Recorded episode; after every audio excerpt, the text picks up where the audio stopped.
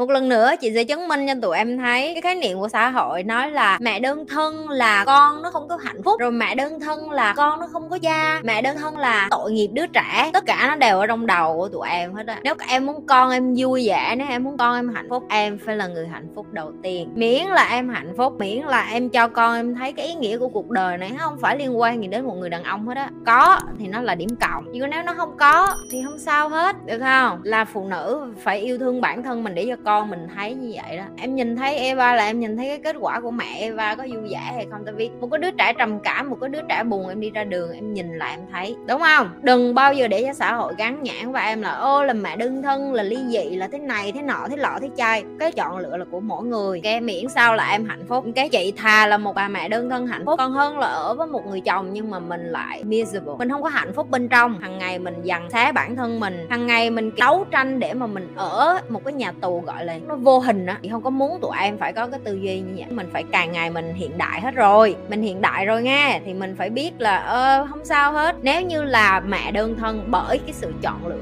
của em thì hãy tìm cái cách để cho bản thân mình hạnh phúc, vui vẻ, yêu thương cơ thể của mình. Con của em nó sẽ nhìn thấy và nó sẽ lầy lội như Eva vậy đó. Eva nó lầy lội vậy đó, thấy không? Mọi người tự nhìn thấy, chị Nhi cũng cần nói đúng không? Tự nhìn thấy Eva nó có vui không? Đừng có để người ta dựng chuyện. Cha mẹ bảo thủ và kìm cặp con cái, chị nghĩ đây là một trong những cái chủ đề này, là một trong những cái chủ đề mà chị gặp thường xuyên. Lúc nào trong team của chị ở Việt Nam, chứ còn team bên Singapore thì chị không có vấn đề này. Đó là họ luôn kể cho chị nghe về cái chuyện là ba mẹ họ phản đối hay là bảo thủ ngay cả trong cuộc sống của họ, chứ đừng có nói gì đến chuyện học của chị Nhi. Có nghĩa là khi họ đưa ra một cái ước mơ gì đó, khi họ đưa ra một cái định hướng nào đó, khi họ biết được họ muốn cái gì, hoặc có thể họ không biết họ muốn cái gì nhưng họ muốn thử sức và trải nghiệm với cái mới, thì luôn bị sự từ chối của gia đình và người thân xung quanh của họ. Cái mà chị Nhi nhìn thấy được, có thể tụi em sẽ nghĩ là chị đang dạy cho mình trở thành một cái trái tim đông đá hay đông lạnh, không có cảm xúc với gia đình, sau đó rồi mình lại không có yêu thương gia đình, mình không có lắng nghe đến cái sự nhu cầu của ba mẹ hả? Thì đối với chị là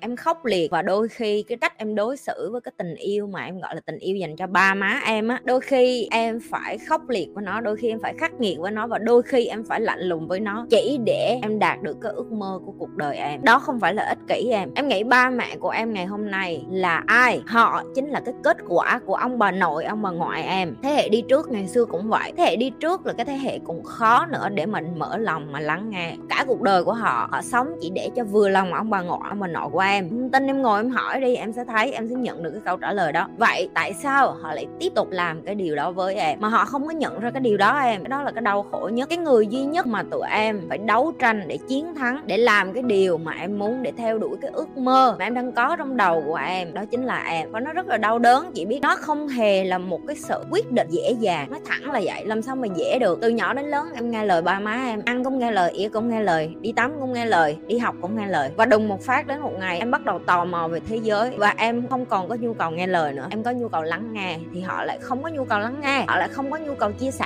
Họ nghe cái thứ họ muốn nghe, họ tin cái thứ họ muốn tin, họ đi tìm bằng chứng để chứng minh cái thứ họ tin và cái thứ họ nghe là nó đúng. Nhưng cái xã hội bây giờ điều đó nó còn đúng hay không? Em có câu trả lời, và có đôi khi ba má em cũng có câu trả lời rồi nhưng họ không chấp nhận được cái sự thật đó. Đối với chị, bảo thủ là dấu hiệu của cái sự gọi là yếu kém về mặt tinh thần, thiếu tự tin bên trong, lo lắng và hoảng sợ những cái mà họ không hề biết trước. Tức là họ sợ em thất bại, nhưng cái vấn đề là đến ngày hôm nay trong cuộc đời của họ, họ có đếm hết bao nhiêu lần họ đã thất bại để họ có được cái điều họ muốn hay không? Tụi em không có thoát được cái quỹ đạo gì khác với ba má em hay là cái thế hệ của chị hay là những thế hệ khác. Đó là bạn phải té, bạn phải ngã, bạn phải đau thì bạn mới học. Cái giống loài con người sinh ra là để sai để học, chứ con người sinh ra không phải là để đúng để học em. Nếu tụi em vẫn còn nghĩ là em làm một phát em được liền luôn, em không thể nào. Và chị thấy cái khó nhất để cho một con người ngày hôm nay thành công được, đó là cái cơ hội họ được sai bao nhiêu lần, chứ không phải là cái cơ hội họ làm đúng được bao nhiêu lần. Tại vì chỉ có khi em làm sai càng nhiều lần càng tốt, thì khi đó em mới thấy được là bản thân của mình tiến bộ lên từng ngày như thế nào. Hãy cho bản thân mình bứt phá cái nỗi sợ hãi bằng cách là chấp nhận được là ba mẹ em cũng là con người, và đã là con người thì họ cũng sẽ không hoàn hảo, họ sẽ bảo thủ, họ sẽ cố chấp. Và nếu như muốn làm và theo đuổi cái điều em muốn, đừng có nỗ lực để thay đổi ba mẹ em nữa, hãy nỗ lực đi tìm cái con đường em muốn và theo đuổi cái đó. Em càng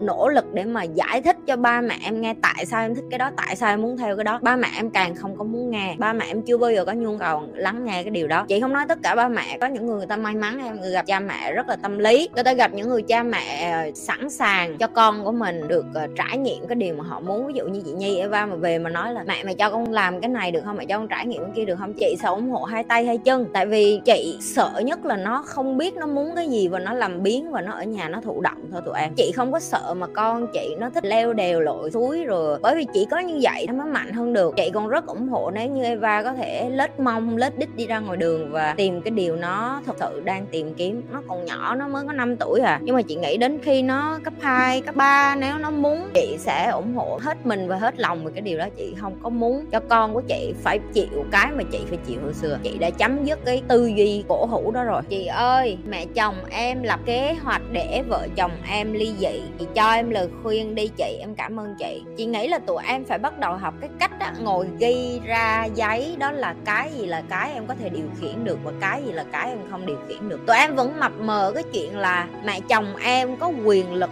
để đụng chạm và làm một cái gì đó đến cuộc sống của em. Ngay trong cái câu hỏi của em cũng đã có câu trả lời, mẹ chồng em tạo ra chuyện làm cho vợ chồng em ly hôn. Tức là cái đó là từ phía ai? Từ phía mẹ chồng em. Giờ cái cách em hành xử, em có quyền chọn em ly dị hay em không ly dị mà. Mẹ chồng em có lôi đầu em ra tòa án, lôi đầu em đi qua luật sư để bắt em ký giấy được không? Không. Ai là người ký giấy em?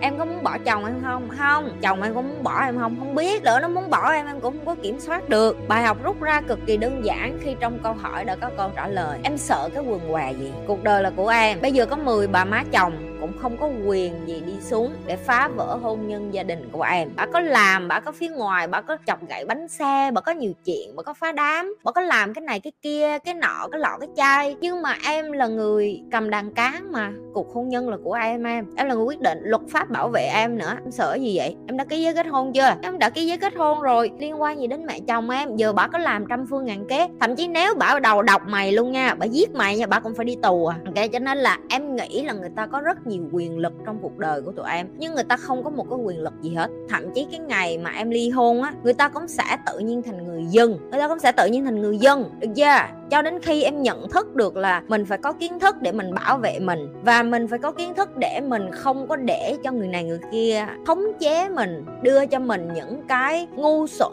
ấu trĩ, cái như là làm cho em nghĩ là người ta có quyền để phá em hay làm cái này cái kia.